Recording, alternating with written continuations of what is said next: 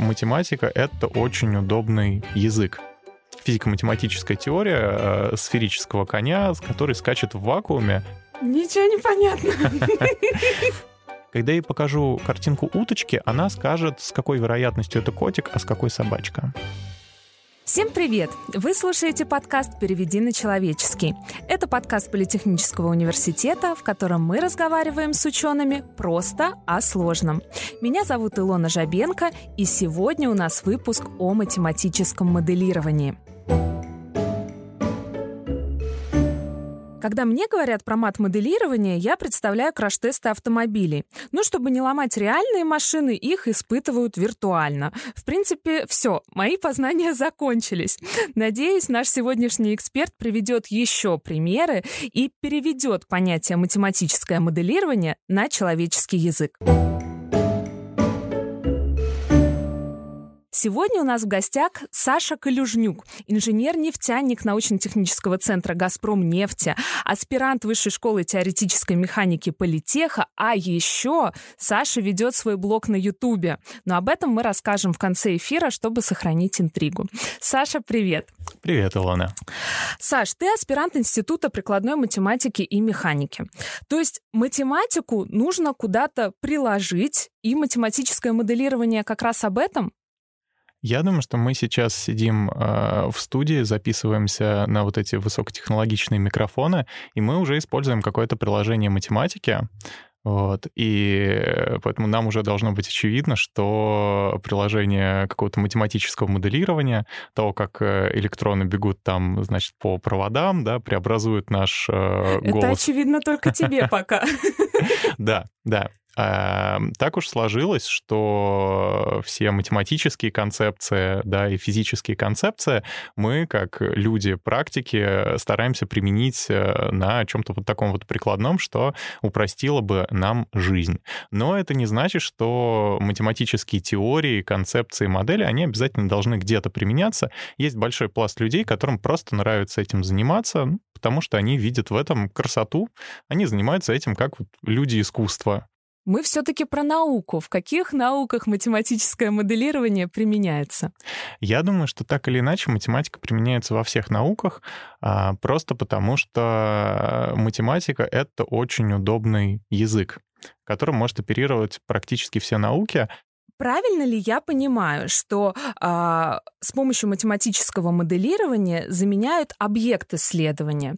То есть исследуют не процесс, а по нему создают какую-то модель и исследуют уже эту модель, да? Да, да. В каком-то смысле э, я очень люблю фразу моего бывшего научного руководителя о том, что модель — это всегда карикатура процесса. То есть мы хотим э, сделать такой вот э, какой-то рисунок, который будет жить вместо вот этого процесса. И мы очень хотим понимать, по каким правилам этот рисунок будет жить.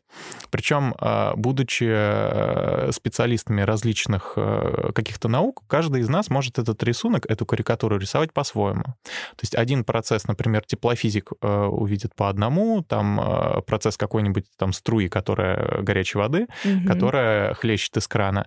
Вот. Физик-механик, например, кто занимается прикладной механикой, он увидит ее совсем по-другому, ему будет будет, наверное, не так интересно, как тепло от этой струи распространяется, ему интересно будет форма этой струи. Угу. А какой-нибудь технолог будет рассматривать эту струю уже просто как элемент, который а, ну, передвигается, создает давление в наших трубах. И каждый, получается, видит эту картинку по-своему, ну, примерно так же, как и художники различных направлений могут посмотреть на один и тот же объект, и импрессионист напишет его, вот пропустив через свое сознание как-нибудь, а, да, абстракционист попробует э, убрать лишние детали у этой сложной сложной формы. Ученые достаточно часто так и делают. Они берут э, сам объект и дальше начинают его упрощать до той степени, пока э, он работает э, так, как им бы хотелось. Они, да, отрезают много лишнего, и вот с этим оставшимся, вот, собственно, как раз-таки немножко карикатурой, они продолжают работать, потому что знают, как она будет себя вести. А почему именно карикатура, а не какая-то там картина, да? Карикатура у нас все-таки ассоциируется с ну, относительно в некоторой степени э, субъективным восприятием. Думаю, что мой научный руководитель говорил именно про карикатуру, потому что а, каждая модель, она, естественно, что-то упускает в процессе, потому что для того, чтобы мы знали, как будет работать сама модель, потому что модель, скорее всего, будет задана ведь как раз с помощью математического языка, ну, многие из mm-hmm. моделей.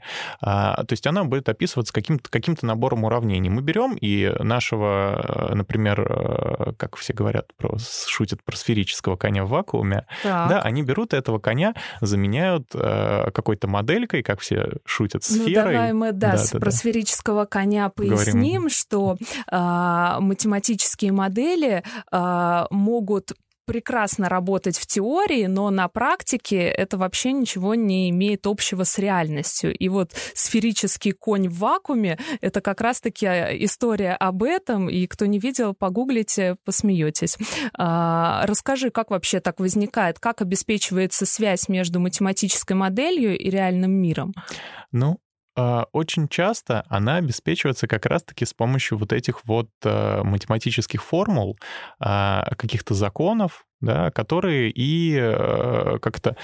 Мы понимаем, что, скорее всего, те законы, которые мы заложили э, в вот эти вот выписанные уравнения, что, скорее всего, эти законы будут выполняться и для нашего объекта да, вот реального, угу. который мы заменили угу. этими формулами. Проверив... Но мы это предполагаем. Да, Причем, скорее всего, э, эти законы, ну вот какие-то фундаментальные законы, из которых мы будем выводить эти уравнения, они должны быть достаточно простыми, такими, чтобы мы могли их э, проверить для нашего объекта, угу. ну, например, поставив эксперимент, и проверить для нашей модели, что вот а, они действительно выполняются. Например, как раз-таки про вот этого вот сферического коня в вакууме, это популярная шутка и в интернете, и в научной среде, про так. то, что мы бесконечно упрощаем нашу модель, но обыкновенно, когда мы сталкиваемся с каким-то неизвестным эффектом, который мы еще не знаем, как объяснить, у нас есть два способа с ним работать. То есть мы можем наблюдать за объектом, а во-вторых, мы можем вот строить какие-то гипотезы, и гипотезы, э, такие маленькие, маленькие модельки,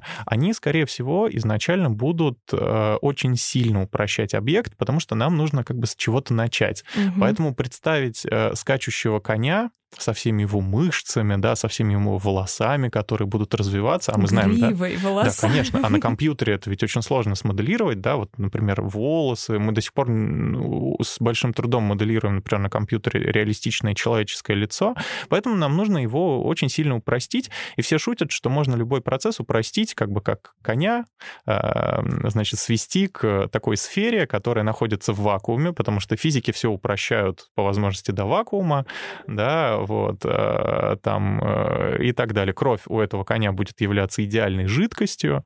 А вот сразу теория и гипотеза — это математические модели? Я бы сказал так что научная теория — это набор каких-то инструментов, с помощью которых мы объясняем наблюдаемое нами, ну, ранее необъясненное, ну, или объясненное каким-то другим способом, не удовлетворяющим нас, явление. А, Причем э, все эти инструменты, они пользуются научными методами, такими как раз как наблюдение, эксперимент, а, ну, гипотезы и, собственно, моделирование. Вот, ну, в частности, математическое. Обыкновенно мы сначала смотрим на наш объект, изучаем его, например, нашего вот этого скачущего коня. После этого мы выдвигаем гипотезу о том, что если заменить нашего коня на, э, значит, сферу, так. при решении задачи просто передвижения коня по э, ровной земле, да, без каких-то там сложностей, э, ну, там, того, что он может завязнуть ну, в да, грязи, в воде. учим да. коня бедного. Что гипотеза будет, что вот эта вот сфера, она достаточно хорошо приближает такого скачущего коня, ну, в какой-то мере, с какой-то ошибкой. После этого мы можем проверить это все на эксперименте и развить, вот, ну, построить какую-то более точную модель, потому что на эксперименте мы внесем наверняка какие-то поправки, вот, и мы можем построить более точную математическую модель и сказать, что вот все это от начала до конца конца это была наша ну, вот, физико-математическая теория э, сферического коня, который скачет в вакууме э, и которая работает в определенных пределах, да, и ну, вот работает с определенной ошибкой, и мы примерно представляем, где она будет давать эту ошибку. Так что как бы это глупо не звучало, но мы можем использовать даже и такую модель. Ничего не понятно.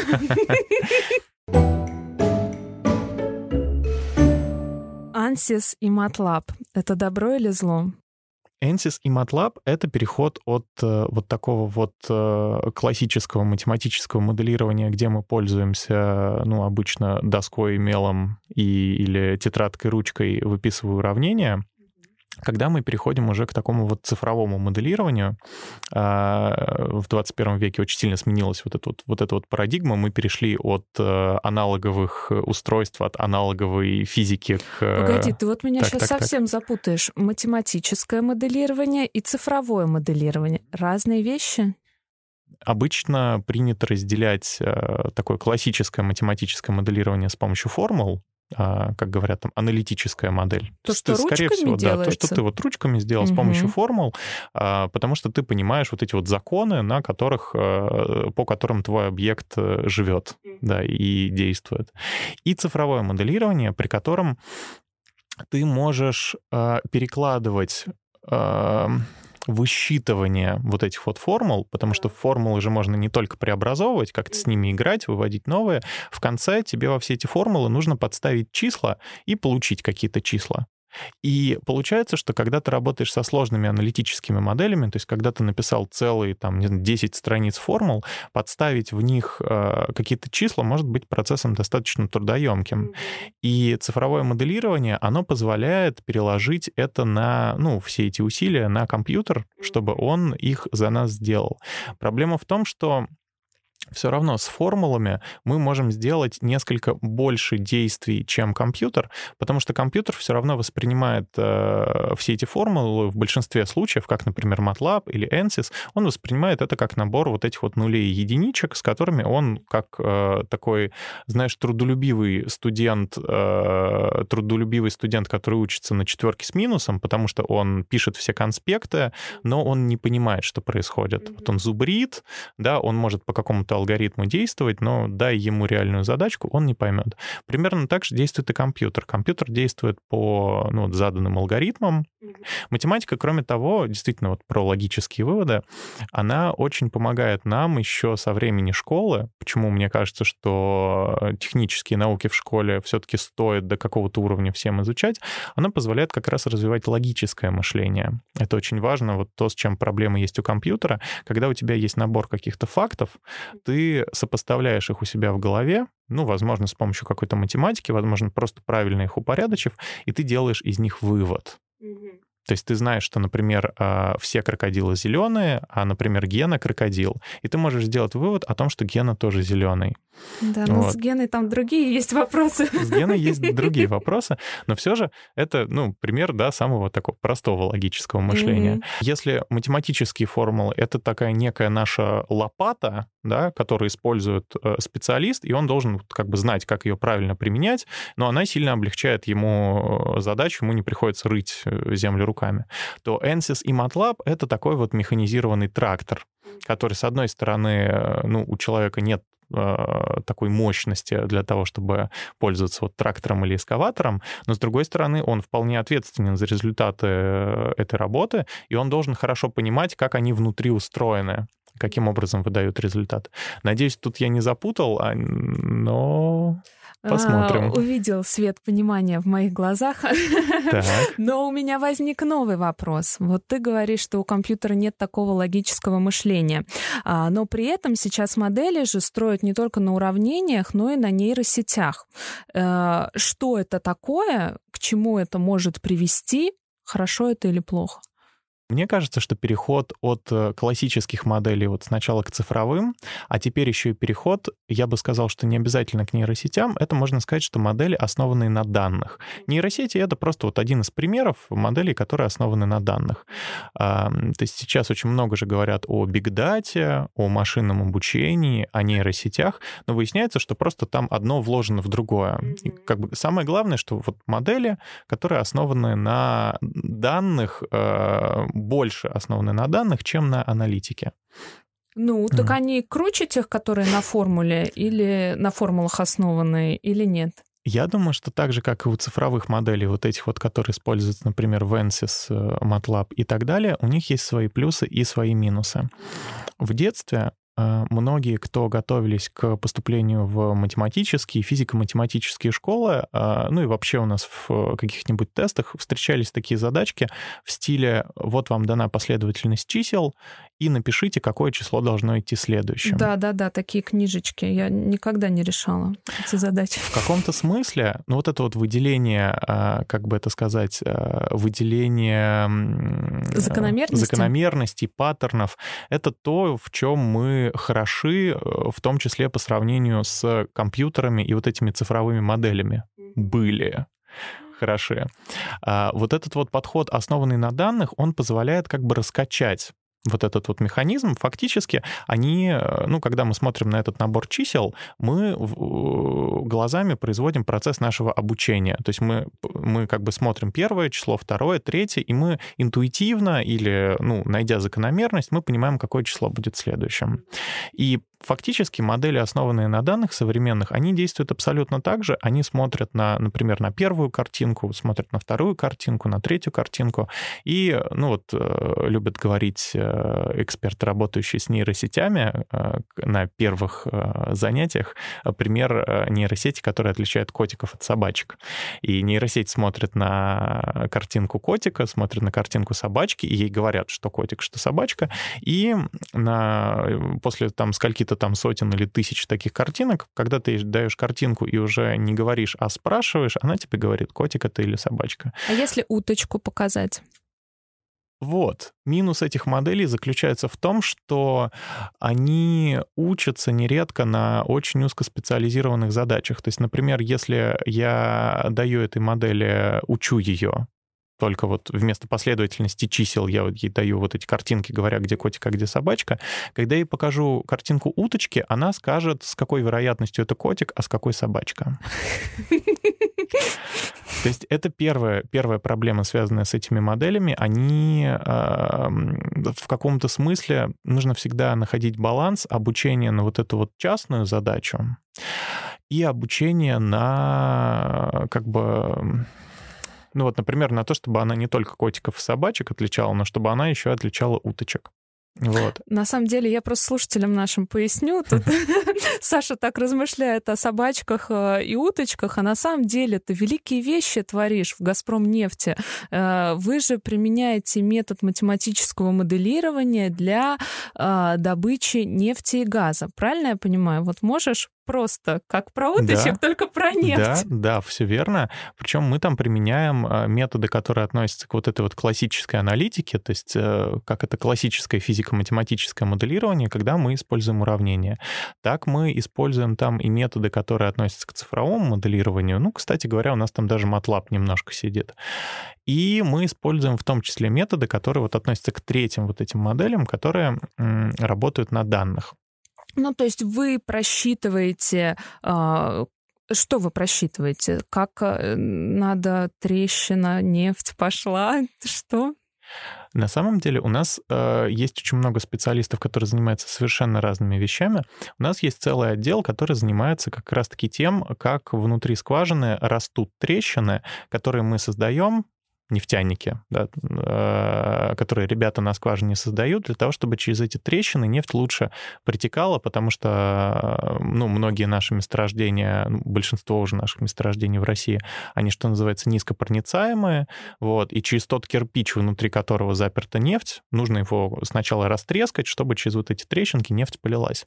И возникает очень много вполне себе прикладных задач. Например, а, нам нужно, чтобы эта трещина, она попала только в нефть, а не в воду. Нам нужно, чтобы эта трещина не схлопнулась, ведь в земле, э, ну, в нефтеносном слое, вот в этом вот там огромное давление. Если мы создадим трещину, ее нужно срочно чем-то заполнить, чтобы она не схлопнулась обратно. А нам нужно, чтобы у этой трещины была там, ну, вот определенная длина, определенная форма. А мы хотим поддерживать через эту трещину там определенное давление на скважине. И чтобы... вы все это моделируете. Причем, это все можно да, предсказать. Да, и мы моделируем, начиная с вот этой вот смешной модели сферического коня в вакууме. То есть мы представляем, например, что у нас есть одна трещина, она очень красивой легко описывающиеся математические формы, и начинаем потихонечку эту модель усложнять. Причем а, я не работаю, например, с вот этими трещинами гидроразрыва пласта, Например, я работаю с так называемыми методами увеличения нефтеотдачи. То есть, когда уже э, растрескивать пласт, э, значит, создавать там трещины нам не нужно, это уже не поможет. Когда мы выдавливать нефть, а мы нередко выдавливаем нефть с других скважин водой, ну, как mm-hmm. зубную пасту подталкиваем, также мы нефть водичкой подталкиваем со всех сторон.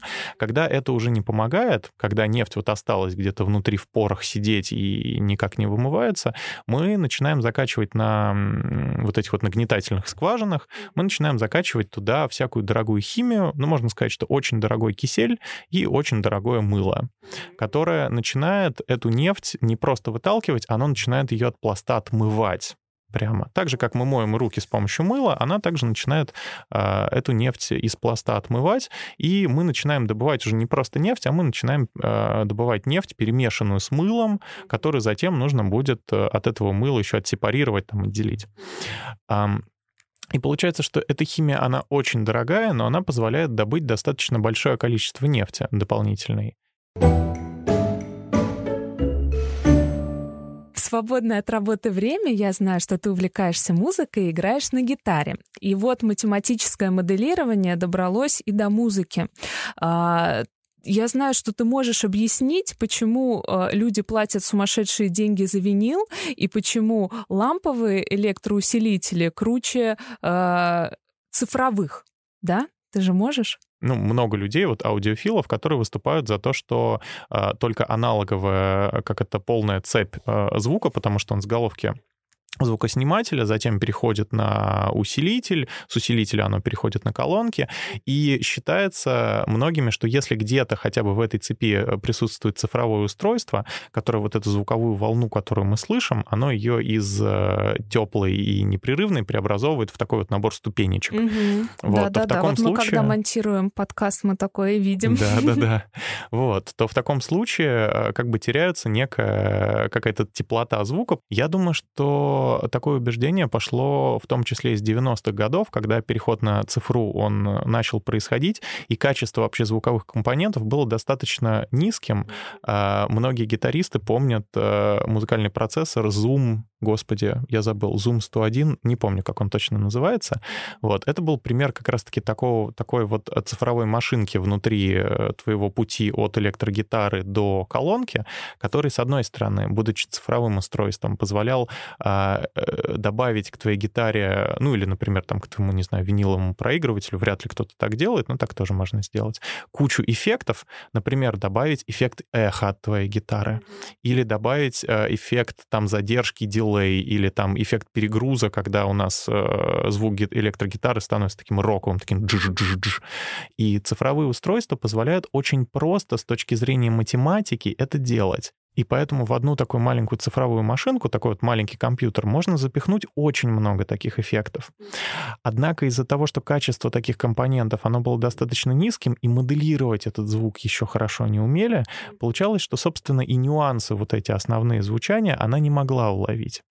И вот про цифровой звук и про винил, мне кажется, что современные цифровые усилители, они э, удовлетворяют, ну, эм, они удовлетворяют потребности практически любого аудиофила, хотя, ну, со мной многие поспорят. А вот относительно, например, ламповых усилителей для гитары, действительно а цифровые процессоры, которые вот часто используются, у меня для гитары отдельно лежит цифровой процессор как раз, потому что в нем очень много эффектов. Он позволяет легко реализовать их. То есть я такое уже количество эффектов с помощью аналоговых, как это называют гитаристы, педалек, да, а, смог бы реализовать, если бы у меня была целая стена в этих педальках, которая стоила бы неимоверных денег. Но с другой стороны, есть некоторые физические эффекты, которые, например, а, присутствуют в ламповом усилителе, а ламповый усилитель гитарный, он как бы сам самый неправильный. Он на самом деле работает неправильно, он искажает звук. Но так исторически как-то сложилось, что э, искаженный ламповым усилителем звук гитары для нашего слуха очень приятен. Именно эти вот э, неожиданные как бы случайные искажения, которые вносятся ламповым усилителем. Случайности не случайно. Вот, да, да, именно для гитарного звука они звучат очень приятно э, для нашего слуха. Угу. И так как физика именно этого процесса э, усилителя, усиления звука с помощью лампы, она достаточно сложно моделируется математически, именно из-за этого усиление с помощью вот таких вот э, как бы цифровых устройств, оно все еще имеет ну, достаточно низкое, по мнению многих, качество эффектов, хотя хорошие, дорогие э, цифровые процессоры могут, да, собственно, гитарные процессоры, они могут с этим справиться. Я думаю, что это вопрос того, насколько насколько ты придерживаешься моды, ну, потому что, очевидно, теплый ламповый — это всегда более модно, и того, насколько ты слышишь сам, потому что я, например, использую как цифровой процессор для гитары, так у меня есть и ламповый усилитель, потому что мне кажется, что э, с его помощью мне нарулить хороший звук гораздо проще. Потому что ты разбираешься в математике и из каждого устройства извлечешь пользу. Ну, постараюсь. И помимо этого у тебя еще есть блок пришло, пришел момент рассказать про твой блог. А, он называется What the Pro и посвящен выбору профессии. И получается, это тоже мат-моделирование в некотором роде, потому что абитуриенты смотрят, примеряют на себя роль инженера или там моушен-дизайнера, я видела, у тебя есть выпуски. То есть это получается некий прогноз на будущее или все не так просто? В каком-то смысле это тоже является моделью. Я думаю, что не математической, потому что мы не используем математический язык или аппарат, хотя мы пытаемся немножко структурировать наши ролики, поэтому в каком-то смысле да.